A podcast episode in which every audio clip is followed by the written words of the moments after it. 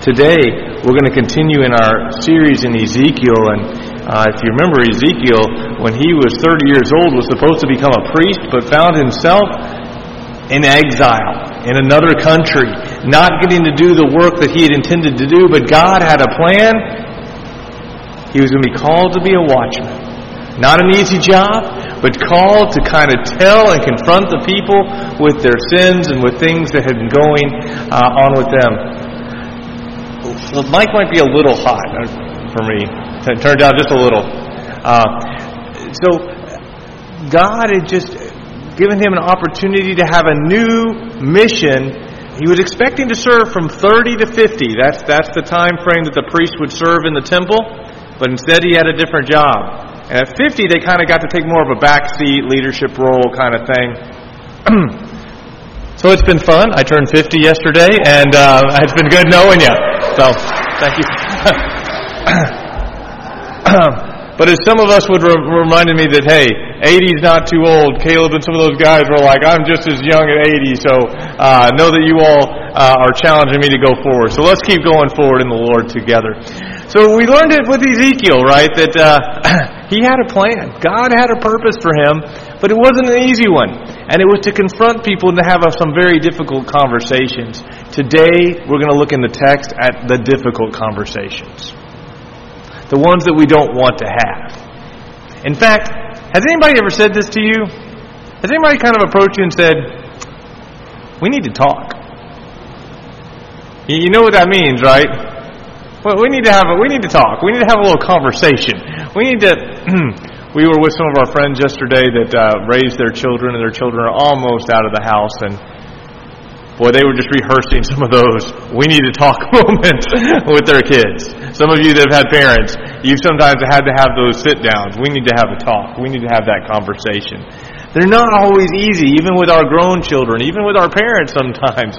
Um, it's not easy to have the we need to talk moments. Ezekiel in chapter 6, we come to a moment where God is wanting to talk to his people. God is wanting to have a conversation about some difficulties. So let's turn and let's take a look there. In verse 1 it says this The word of the Lord came to me, Son of man, set your face against the mountains of Israel. Prophesy against them, against the mountains. You mountains of Israel, hear the word of the Lord. This is what the sovereign Lord says to the mountains and the hills, and the ravines and the valleys too. I'm about to bring sword against you, and I will destroy your high places. Now, some of you that love nature, and you see, uh, I was talking with Henry even before the service about the glory of just the earth and how beautiful it is, and these pictures from outer space, and this this beautiful place that God has given us. And here, why is God mad at the mountains? Did you notice that? Hear, mountains of Israel. Here's the word of the Lord against you. The sword is coming. And why is God angry at the mountains? Well, it's not actually the mountains that God is upset with. He's not actually upset at the valleys and the rivers and the hills. Certainly, God is not. They, they, they are inanimate. That they do nothing good or bad. Uh, and these are actually pictures of Israel. I mean, it's a pretty beautiful scene. God is not angry with the place but he was angry as what the place had become in the hearts of the people. When you read the story of the Old Testament, in some ways, it's a story of God making certain promises of a home, a certain promises of a place, a certain promises where people would thrive in their walk with God and their knowledge of Him. These were people who were nomadic. Abraham was called out of his homeland to wander all of these hills and valleys, and he stretched across them for his lifetime, and the lifetime of his son, and the lifetime of his grandson. They wandered nomadically through these hills, and they were promised that God would give them every single place they set their foot on. These hills symbolize something. They symbolize God's promise, the promise of his presence, the promise of his blessing The promise of a place where they could be free and they could flourish and grow just like those valleys and those hills look like they're just flourishing. The hills and the mountains of Israel were supposed to be the hills and mountains where the people were enjoying God's presence. That they were going to be His and they were going to walk together and be together. By the time of Ezekiel, they had become something different. There's a word that, that he uses. It's called bama. It means high place. And it used to mean sort of an outcropping. You know, you know when you see one of those rock kind of formations on the edge of a hill and they kind of stick out, it kind of juts out. It's the place that everybody wants to go and take a selfie like, yo, look at me, I'm standing out here. That's where everybody like, I'm always like, oh, they're gonna fall, they're gonna fall, they're gonna fall. But everybody wants to be out. That was actually the meaning of the term bama. It meant a, a, a place where you would stand out on the edge by the time of Ezekiel's day, for centuries, they had turned those places into places where they worshiped other gods.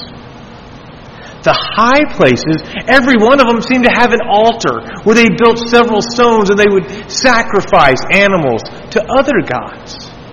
Every one of them had a, what was called an Asherah pole. It, it, was a pole to fertility, to try to ask these other gods, not the God who created the heavens and the earth, not the God who brings the rain, not the God who brings the harvest, but other gods, other ones that, that were supposed to bring fertility in their bodies or into their livestock or to their fields. And finally, they set up tents. Those tents were for prostitution. Tents were for prostitution. All of these things. So, so, part of the worship of the Canaanite gods involved this cultic kind of um, sexuality, this cultic worship where, yeah, you're supposed to be kind of like trying to arouse the gods by your own sexual uh, endeavors. It was not a pretty sight, and it was certainly not anything God intended for the flourishing of His people. It was an enslavement to pleasure. It was an enslavement to the worship of false gods. This was happening on the high places and in the valleys and everywhere throughout the land.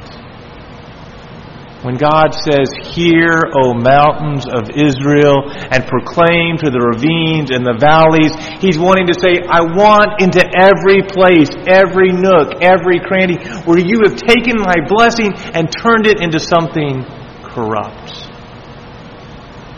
Verse 4 says, Your altars Remember, because that's what's on the high places? The altars will be demolished, and your incense altars will be smashed. I will slay your people in front of your idols, your poles, and your tents. I, I will lay the dead bodies of the Israelites in front of their idols and scatter your bones around them. The people have God had abandoned their purpose. No longer were they enjoying the presence and relationship with God. No longer were they being a witness to the world, but they had adopted everything that the world said was right. Everything that the world said was the way you should live. Everything that the world said would give you the kind of life you want and the blessings you want. Instead of looking to the hand of the Creator who loved them so much and had made those promises like we heard in Hosea, that God would spare them the sword, that God would provide for them that God would be their God. Look at verse 6. Wherever you live, the towns will be laid waste. Those high places, the Bama, will be destroyed so that your altars will be laid waste and devastated. Your idols are going to be smashed and ruined. Your incense altars broken down. And what you have made will be wiped out. Your people will fall slain among you, and you will know that I am the Lord. I'll be honest. These are not my favorite passages of Scripture. These are not the ones I want to read. I like the ones to hear about God's promises and His goodness. But I need these passages of Scripture. I need to be reminded about how the people of God, these ancient Israelites, turned their back on the one who loved them. Turned their back on the one who had rescued them turned their back to the one and, who had given them life and hope and this beautiful land. Because I realize it's me too. That the God who has given me every blessing, I've often turned into something else. The God who has called me and given me forgiveness and a relationship with Him, I've often traded that relationship for something else. We need to have a talk. I need us to see, one, that God's purpose in judgment is significant for us. When God has to come around and discipline his people, it had a great purpose. And first of all, I want you to see that God's purpose, one, we need to, one, realize that how our sin actually affects God. Actually affects God. Listen to what it says in verse 9. Then the nations where they have been carried as captive. And Ezekiel was living in that captivity right then. And so many of the people were living in captivity, and the rest of them were about to go. He says, Those who escape will remember me. How I have been grieved by their adulterous hearts, which have turned away from me, and by their eyes, which have lusted after their idols. Yikes. You hear the language here. You hear the language here. Throughout Ezekiel, he uses the word, in the NIV, which we're using, loves the word adulterous and uses it as adultery or adulterous hearts. The ESV's a little harsher and probably a little more accurate. It just calls it the whoring hearts. I don't know, adulterous sounds bad. But when you call somebody a whore, I mean, I don't even think, can you use that word in church? Cause I, are we not recording this? Okay. I mean, can you even use that word? That's like, I mean, that's fighting words. You don't call somebody, I mean, that's, I mean, that's bad language. Read the book of Ezekiel, read it in the ESV. It uses that word all the way through. But I think it exposes something that we don't realize. So often we think of God as sort of static, as sort of a thing, of a giant spiritual, like, I don't know, vending machine that I'll give him some praise, I'll give him some prayers, and out comes my little blessing thing that I wanted. God is not a vending machine. God is not just our up there in the sky, like, oh, you know, he, He'll take care of us, He's made all these promises. Sometimes we treat Him like a parent. You know what I mean about, you know, parents, you got the kids that like always seem to like keep coming to you, but then they didn't seem to like tell you they loved you or respected you or did what you said, but then they're back asking for something else. Sorry kids, if that, don't, don't do that. None of the kids here do that, of course. None of the kids here do that, I'm, I'm sure. We treat God as if He's this slot, not, vending machine. And yet, it says, I am grieved by their adulterous hearts. The New Testament says the same thing. The Apostle Paul says, Do not grieve the Holy Spirit of God with whom you were sealed for the day of redemption. Get rid of all bitterness, rage, anger, brawling, slander, uh, and along with every form of malice. Get rid of that.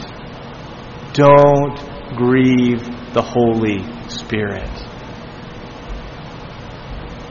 We sang a song today. We sang a lot of songs about the Trinity, even the, the Father, the Son, the Holy Spirit. You could see the theme together that Aaron wove together in the music that we sang and the songs that were chosen. And uh, holy, holy, holy, one of the really old classics, right? And everybody liked that one. I like that one actually. I really do. One line though bothers me in the old text, and I know language constantly changes, but at the end it says, which wert and art and ever more shall be. Some of the more updated versions will say, who wert and art, or who wert and are and evermore will be. Why? Because we don't use which for people, right? Anymore we use we, we use who. I think so often we treat God like a impersonal pronoun, like uh, the which, the the one, the thing, instead of remembering that God is a person. That Jesus is a person, that the Holy Spirit can be grieved, and we don't see it that way. And guys, we need to, brothers and sisters, we need to see the fact that when we sin, when we turn our backs on God, when we trade uh, what God has given us for something else, it is hurtful to the heart of God. Now, He's not up there like, oh, what am I going to do? Oh, no. But it does pain Him This week, I, I just needed to sit and think as I was preparing the sermon, how often do I just like, oh yeah, yeah, God, I'll spend time with you later. Oh yeah, God, I, mm, I know I'm not supposed to do this, but uh, yeah. How often do I just cross a line? How often do I ignore? How often do I treat as if God isn't hurt by my action? The one who actually has pursued me and loved me and, and lavished salvation upon me that we could be in a relationship. You wouldn't do that to your girlfriend. You wouldn't do that to your wife. You wouldn't do that to your husband. You wouldn't do that to your children. Most of the time, hopefully, our children wouldn't do that to our parents. And yet, often we don't see the hurt it causes. My, my, one of my brothers, senior in high school, went away from home, ran away from home for a little bit. I was living in New York at the time. I, I was a lot older. I was already married. I was just like, oh man, what's he doing? and talking to my mom, you know, we were talking a lot. The pain in my mom's heart, the pain, what's going on, what's happening, the grief that he was causing her was just enormous. He didn't know, he was doing his own thing. But she was just agonizing. I knew he'd finally kind of begun to mature when not only did he come back home, but he wrote her a very long apology letter. Just acknowledging the hurt that he had brought in her life. You see, judgment has a purpose. One, it reminds us that we're actually hurting God.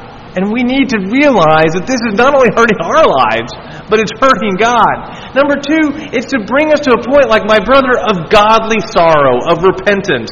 Look, look what it says, uh, at the continuing in the verse we were reading in verse uh, 9. It says, They will loathe themselves for the evil that they have done and for their detestable practices, and they will know that I am the Lord. I didn't threaten in vain to bring calamity on them. Now, when I read this passage, and, and many times in the past, I was like, self-loathing? We're not supposed to be self-loathing. And that has a lot of, lot of baggage in our contemporary society. We have an epidemic of young people that are loathing themselves. They hate themselves for whatever crazy reason. I was listening on the radio and they were doing and talking about a new study um, about people who are going through a, a I can't even remember what they called it. It was sort of a visual dysphoria that's happening because of Zoom.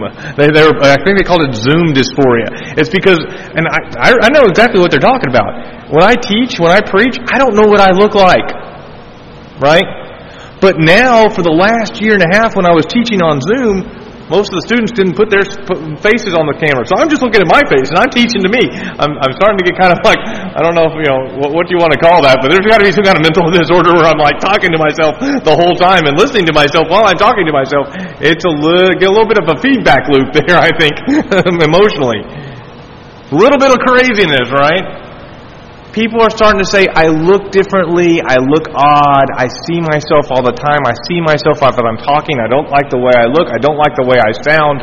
And people are starting to kind of think through that. We are in an epidemic of self-loathing because we compare ourselves to everyone who says all these wonderful things on Facebook and I didn't have that wonderful a day. Something must be wrong with my life.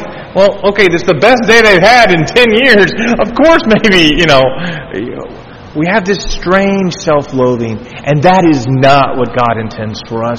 God has made you fearfully and wonderfully. He loves you. He loves you intensely. It, it, it has nothing to do with you just hating the creation that you are. Uh, absolutely not. That is a lie of Satan. That is a destructive force.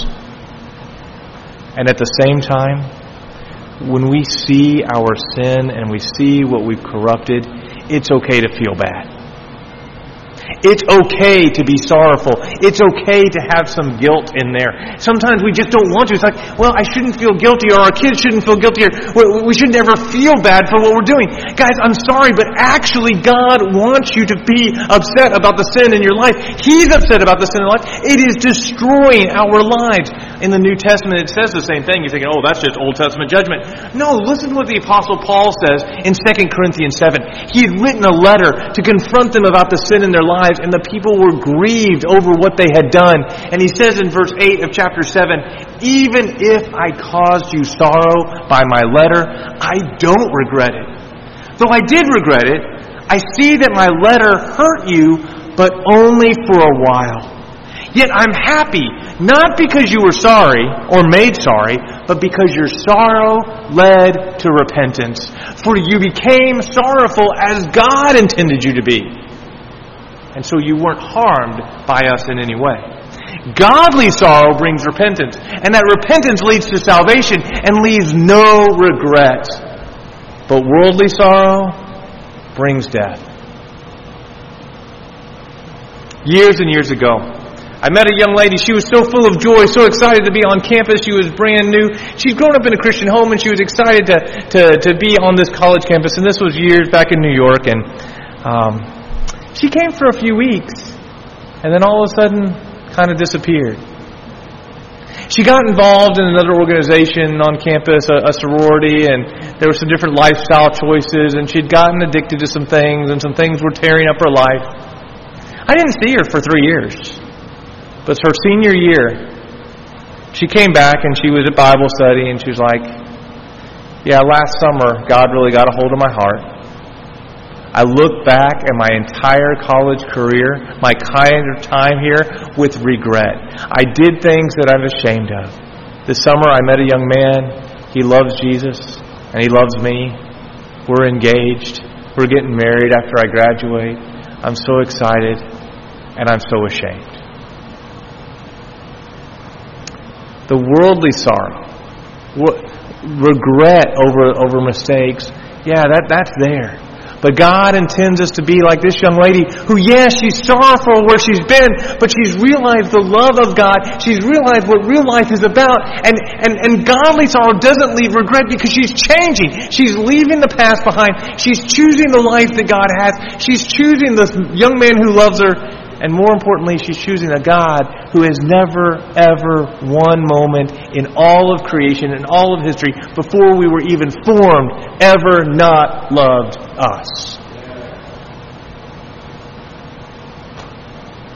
I'm sad about my sin, as I should be. We need to feel that weight. It helps us not go back. It reminds us that what, what did the sin leave us with? Nothing but sorrow, nothing but regret. And godly sorrow leads me to repentance to say, I don't want that in me anymore. It, because worldly sorrow, well, you're sorry, but you just keep doing the same thing over and over again. That's worldly sorrow. That doesn't get you anywhere. Look what godly sorrow produces. Look at verse 11 in 2 Corinthians 7. See what godly sorrow has produced in you? What earnestness, what eagerness to clear yourselves, what indignation, what alarm, what longing, what concern, what readiness to see justice done. And at every point you have proved yourself innocent in this matter. I know when God has just really gotten a hold of me. I mean, there was one moment and I mean, I wasn't doing anything but read Bible for like six weeks. I mean, God took everything off my plate, and it was a time of repentance and deep soul searching. And it was like, who am I? What have I become? And what has enslaved my life? And it's like, who? Eh, we need that because it produces that indignation. How can I be that kind of person? That alarm. Oh my gosh, what if? we had a little fun with the candle this morning. What if the fire didn't light again. I'm not talking about that fire. I don't care about that one. I'm talking about in our hearts and our lives. What if that passion I love and that love for God that I had way back in, oh yeah, you know, I'll repent and it'll come back. Oh, that's a dangerous place to be. What if it doesn't come back? What if I don't have that excitement? What if I don't? We need to have that kind of alarm. We need to see the seriousness of our sin.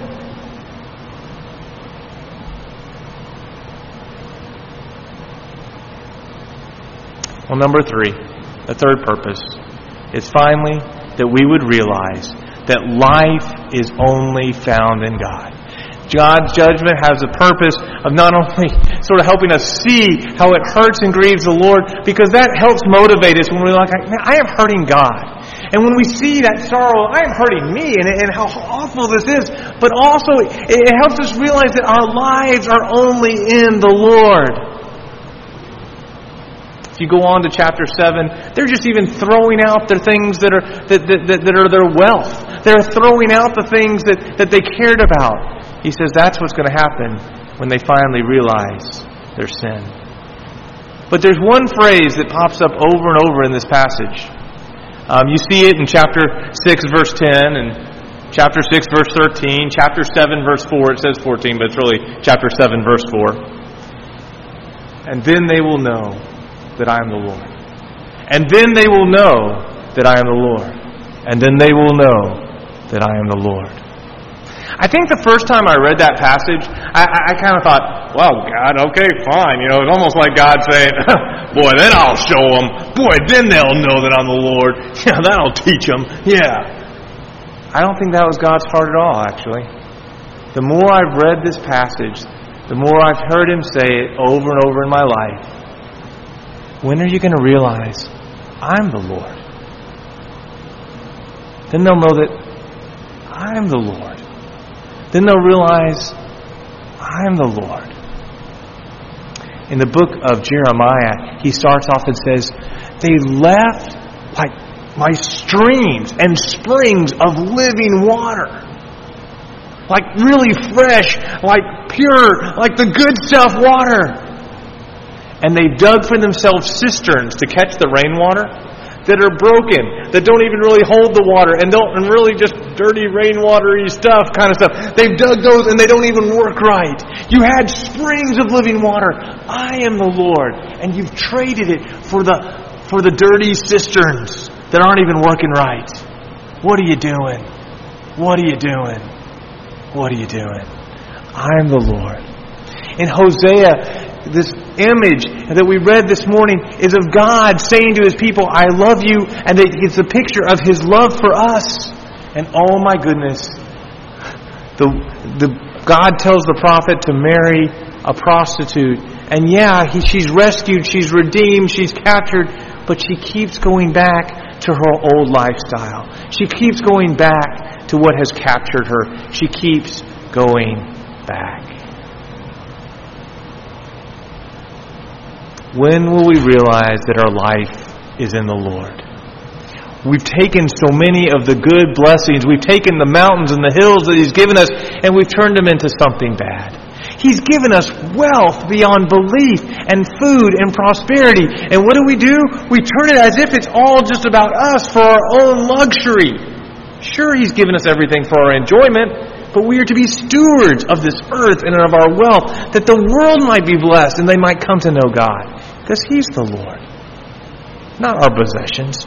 Or our careers have become our God, where all of a sudden it's like we invest everything as if somehow achievement will somehow satisfy me. If I just achieve more and more and more, somehow that will make me whole. Or our children, if I can just get our children to be uh, who I want them to be, and everything we pour into our children, we need to give our children so much and raise them in a godly way. But when they become our idol, when they become our everything, we miss out. We turn what is good into something that can take us away from the springs of living water, from the life that really is God. Sexuality, all God has given it, it's a blessing, but we've turned it into something that it's not supposed to be, just like the Israelites did. I'm worried that these kinds of messages, when I read them in the Scripture, don't affect me like they used to. The godly sorrow doesn't spring up like it used to. Lord, keep me tender hearted. Keep me broken. Keep me at a place where I want to say yes to you, where I know that you are the Lord, that you are my life, that you are the one I long for, and that you are it, and all and everything else fade away. In Colossians chapter 3, it says, Set your minds on things above not on earthly things. For you died, and your life is now hidden with Christ in God. When Christ, who is your life, appears, then you will appear with him in glory. Did you hear that part? When Christ, who is your life. He's the one who gives you the mountains. He's the one who gives you the harvest. He's the one that makes your life full. When Christ, who is your life, appears, and it's like, oh yeah, I know you. Oh yeah, everything was in you already. You will be excited. Or when Christ, who is your life, appears, will you be still trying to hold on to all the stuff that, guess what? You're leaving behind anyway. So, my questions today for you where are those high places in your life? You know, those things that you've corrupted, those things that have become the idols for you. Where are the high places in your life? And then, are you embracing true godly sorrow? Are you repenting of the things you need to repent? Are you okay with being sad a little bit? Or are you just trying to be numb and finally, this is our question always Is Christ your life today? Is Christ your life today and every day? For some of you, Christ might not be your life because you haven't made that decision to follow Him yet. I, I, mean, it's a simple one. You just say, Yes, Lord, you are my life. You, forgiveness is in you. I'm going to follow you no matter what the cost. I'm in. I don't want to hurt any, you anymore. You have loved me, and I want to love you back. I'm in. If that's you today, would you, right where you are, say, Jesus, forgive me. Jesus, I'm yours. For most of us, we just need to allow the Holy Spirit to examine our hearts. Where have we been stubborn? What are we holding on to? What high place needs to be smashed? Because while that sounds like judgment, it's actually cleaning out. It's actually getting to the right place that we can enjoy the beauty of what the mountains are supposed to be. If you need to repent, or if you're choosing Jesus today, or if you just have some other prayer need, I'm going to be here at the front. You come, don't wait. Aaron's going to lead us uh, as we sing a few more songs. We're going to respond. But would you take this moment just in quiet silence and reflection with me right now? And you do business with the Lord as we wait. Jim perhaps could play um, uh, as we sort of wait uh, for him, even in this moment. Let's pray together. Father, we wait in silence. Speak to our hearts. Clean us. Thank you for the forgiveness and the grace that is in you. Thank you that for, in your Son, Jesus, that you've already given us. Lord Jesus, make us holy and make us wholly yours. We pray this in His name.